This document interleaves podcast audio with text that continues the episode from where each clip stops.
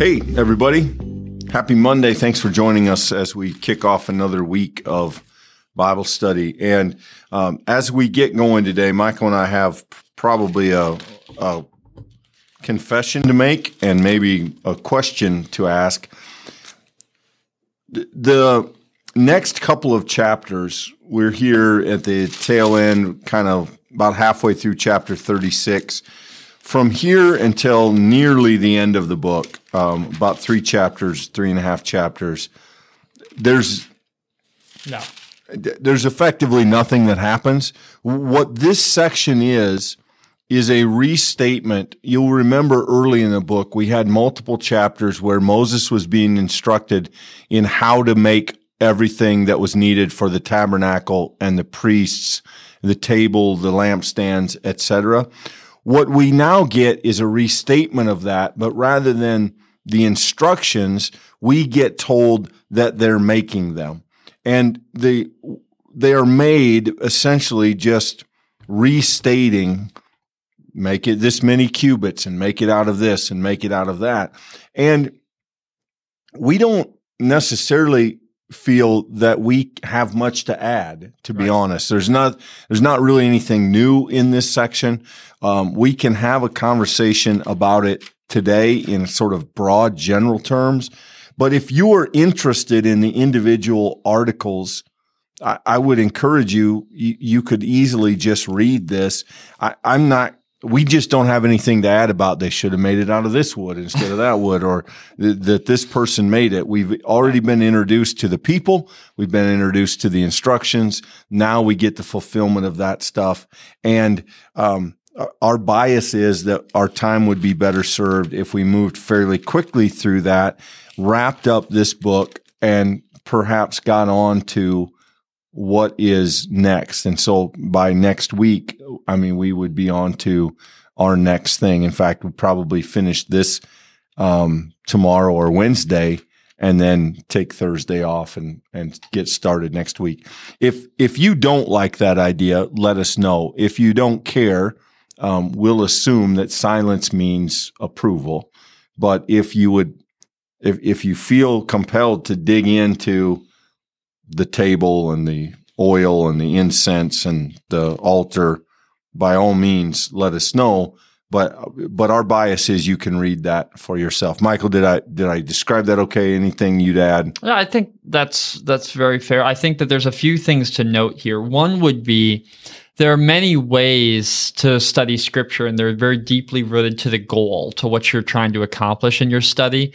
One way to study scripture is to look into some of the historical details and find the color to find the shape, to find the aspects of it that really fire your imagination. And one great way to do that study is to grab a commentary of someone who is less interested in the application side and more interested in the historical side or the textual side, and, and then see how these things have been woven together to see how, you know, maybe that choice of gold as opposed to silver or emerald as opposed to onyx, how, how these choices have theological and symbolic significance.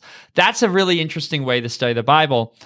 Just to be honest with you, we as we do this together try to find chunks of the text that are manageable in our in our time format and then we try to look at them in a way that both sort of drives us a little deeper, it adds a little bit to understanding, but also has some way of connecting an application. And I think, Clint, if we were going to look at a section like this, we're going to find ourselves saying over and over and over again the people are doing as God commanded, and that's a good thing. They're fulfilling the task as it was laid out to them. That's a good thing.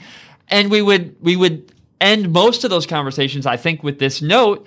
And they were doing so with extravagant materials, the best that they could. And, and they were at some level trying to have the height of their relationship with God. They're trying to respond to God with open hands, with generous hearts, with lives of true faith. And I, I think that that theme is going to happen over and over and over again over chapters here. And the beautiful thing about that theme is it's deep and it's strong and it's wonderful. I think the danger would be, as we talked about, I, I think that we might find ourselves on this repetitive track where we would at some point say, yeah, but man, I really don't care if the horns were one piece of gold or if the cloth was purple or, or blue. And so trying to be sensitive to that, trying to be mindful of our time, I, I think we can for our purposes, at least, as we explicitly lay them out, I think we can faithfully sort of summarize this in a, in a, a, larger brush stroke and say, you know, if you're interested in a different aspect, that's well and that's good. You should find the right resources, and and you'll find those things in this area in this section. Yeah, you know, I mean, people are people are interested in their own things, right? So when we tell the story of, say, we build a house and we tell the story of this table used to be a tree out behind grandpa's shed and, and we got this, this countertop came from this quarry. We picked this out. It, it, that is generally speaking more interesting inside the circle. And so th- this part of a, a part of scripture like this is really not educational. I mean, if you're interested in the history, but there's not construction techniques here. Th- this is informational to people who care deeply about the structures and the things that are being produced. And I suspect most of us don't really bring that to the table. I mean, we, we would maybe consider this historically interesting, there's no real theology here other than as you noted michael they they are going above and beyond. There's lots of gold. There's lots of jewels. There's lots of fine work. There's blue and purple cloth.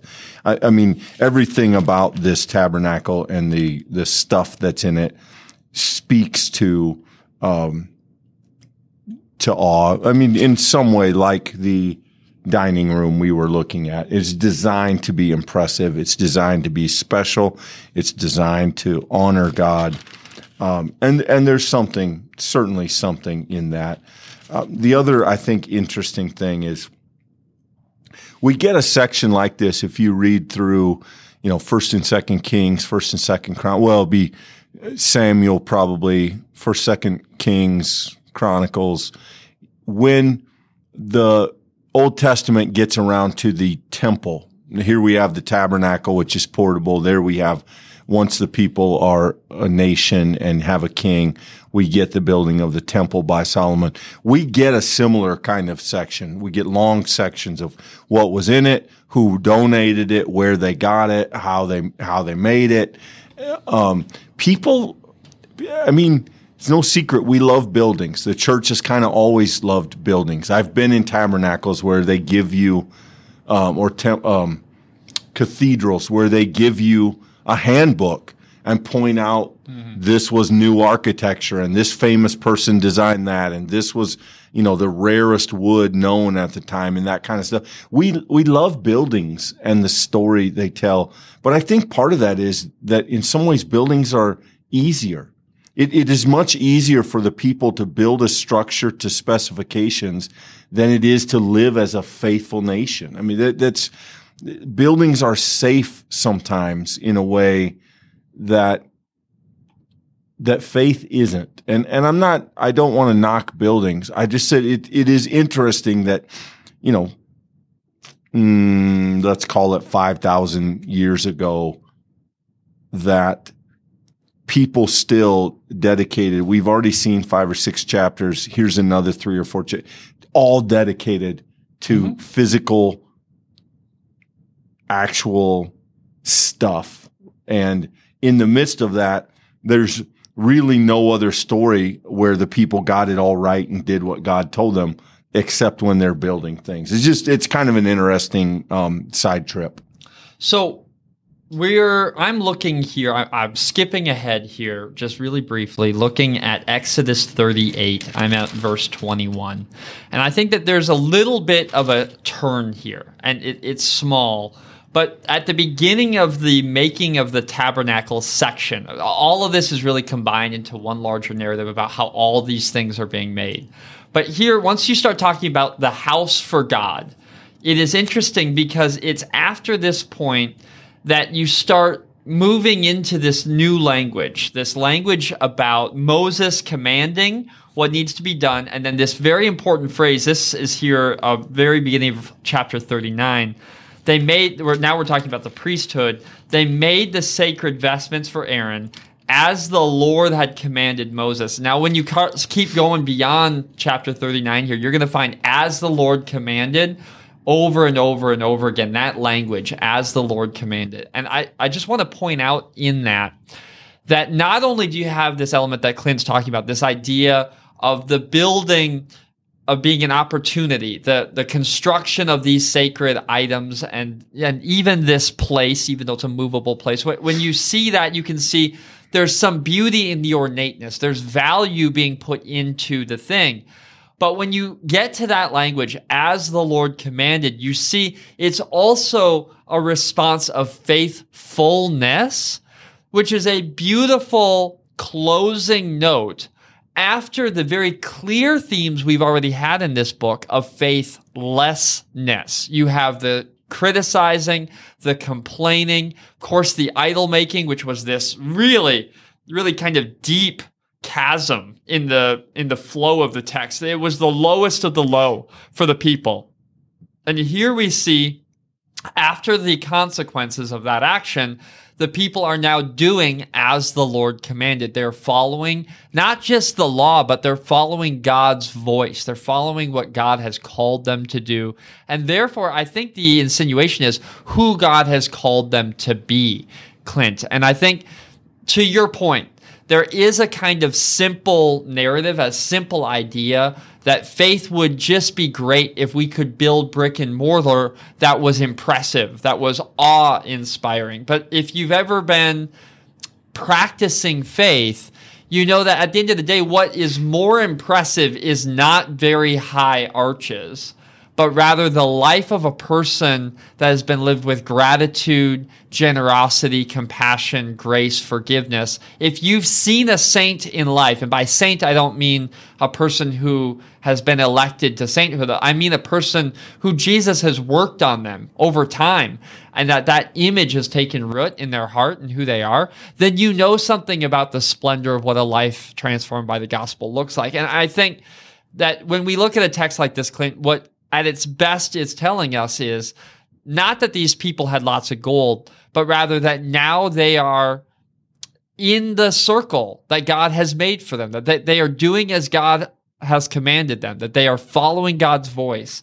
And in many ways, I think the invitation to the generations of the Israelites who would receive this text, it's also an invitation for them into that way of life. You know, be part of this, be part of the family, be find value in these things. And if we can uh, find that value maybe from the New Testament side of the text, that may help us to connect with this.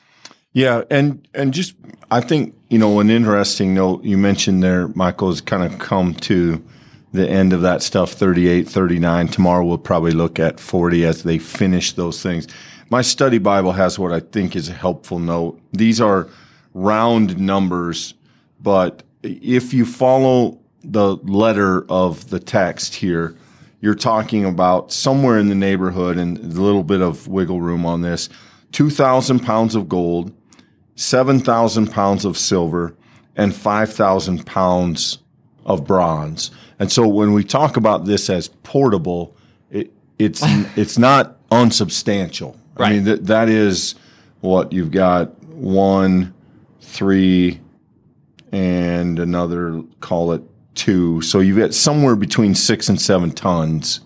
This thing, this thing weighs. That's not counting the wood. That's just the metal that's used. And so um, you're talking about a massive undertaking, not only to build it, to make it, but the idea of moving it, of carting it around with the people. This this is this is substantial. This is significant in their life. And again, yes, as you point out, the idea is clearly that it will be connected to their own faithfulness, that it will be for them a place that encapsulates their own expressions of faith and their own journeys of discipleship or, uh, or of faithfulness. But um, as we know, that's not always how it works out. But uh, at the end of this, the people have not only a building, because in the church, buildings are never supposed to be just buildings. The idea is they have a, a constant reminder uh, of who it is that they serve, of who it is that they seek to honor, and they have a place to focus those ideas and that commitment here in their midst as a community. And, and so th- that's the takeaway here, I think, is that this not only creates a structure for the people, and, and we do love buildings. There's no way around that.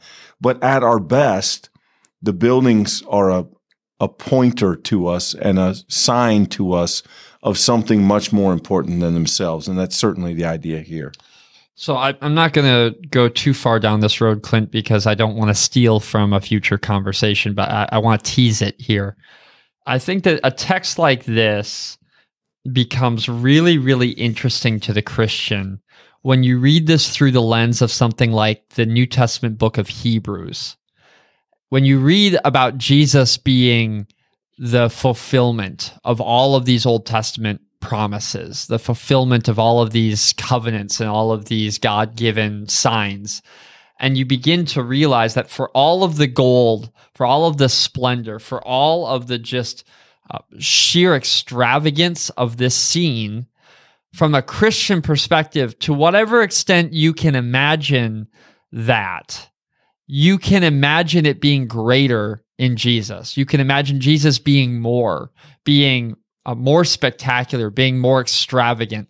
And of course, that's not Jesus's physical appearance. It's not his worldly riches. It, it's the spiritual character of who he is and how he uh, makes the invisible God visible. And I think Clint, once again, this is just a tease of, you know, maybe how a Christian might come to a text like this. To whatever extent we can get our imagination around what's happening in a text like this, you may find it hard to connect with, you know, if it matters about here in uh, chapter 39, 33, right? The, the utensils, the hooks, frames, pillars, bases, hand ramskins, I, those things may be hard for us to get our mind around. But the idea that Jesus, uh, as the scripture tells us, his spiritual beauty surpasses all that came before may help to inspire us a little bit to see our own Lord and Savior with that kind of color, that kind of uh, dimension, three dimensionality. I, I think if we can be awed by this, we should be awed more and more by that. And, you know, maybe that helps us to find a frame for a conversation like this. Yeah, and I, I, think there's a challenge in that as well, Michael, because you could go into any church in the country and somebody would care about the window or right. you know the, the pews or the chair or the silverware or whatever it might be we we have a tendency to vest things with meaning. And and there's not anything inherently wrong with that but there is a danger in it. And so yes the the idea of a text like this i think is is well said. It to point us toward something deeper something better. And and yes 2,000 pounds of gold is incredibly impressive. And onyx doorways and whatever else, all wonderful, beautiful, stunning. But that those things, the idea is those things pale in comparison to the one that they point the people toward. And as the people, we're supposed to remember that. It's a great summary. I'm glad that you would have us uh, spend some time together today. Want to make note uh, once again in the spirit of teasing. Uh, I'm really excited about where we're going to go next as we uh, look to finish this week our time in Exodus. So hope you'll join us here as we have a few summary conversations, and then we're going to move on from this place in Exodus, and uh, we're going to turn our attention to the New Testament. We'll talk more about that later in the week, but I'm really excited about where we're going to go next, and hope that you'll be part of that story as well. That's enough for today. However, uh, if you found this helpful, give it a like, uh, share, subscribe if you're on YouTube so you can stay with us as we move into the next study. And uh, we look forward to seeing you all tomorrow. Thanks, everybody.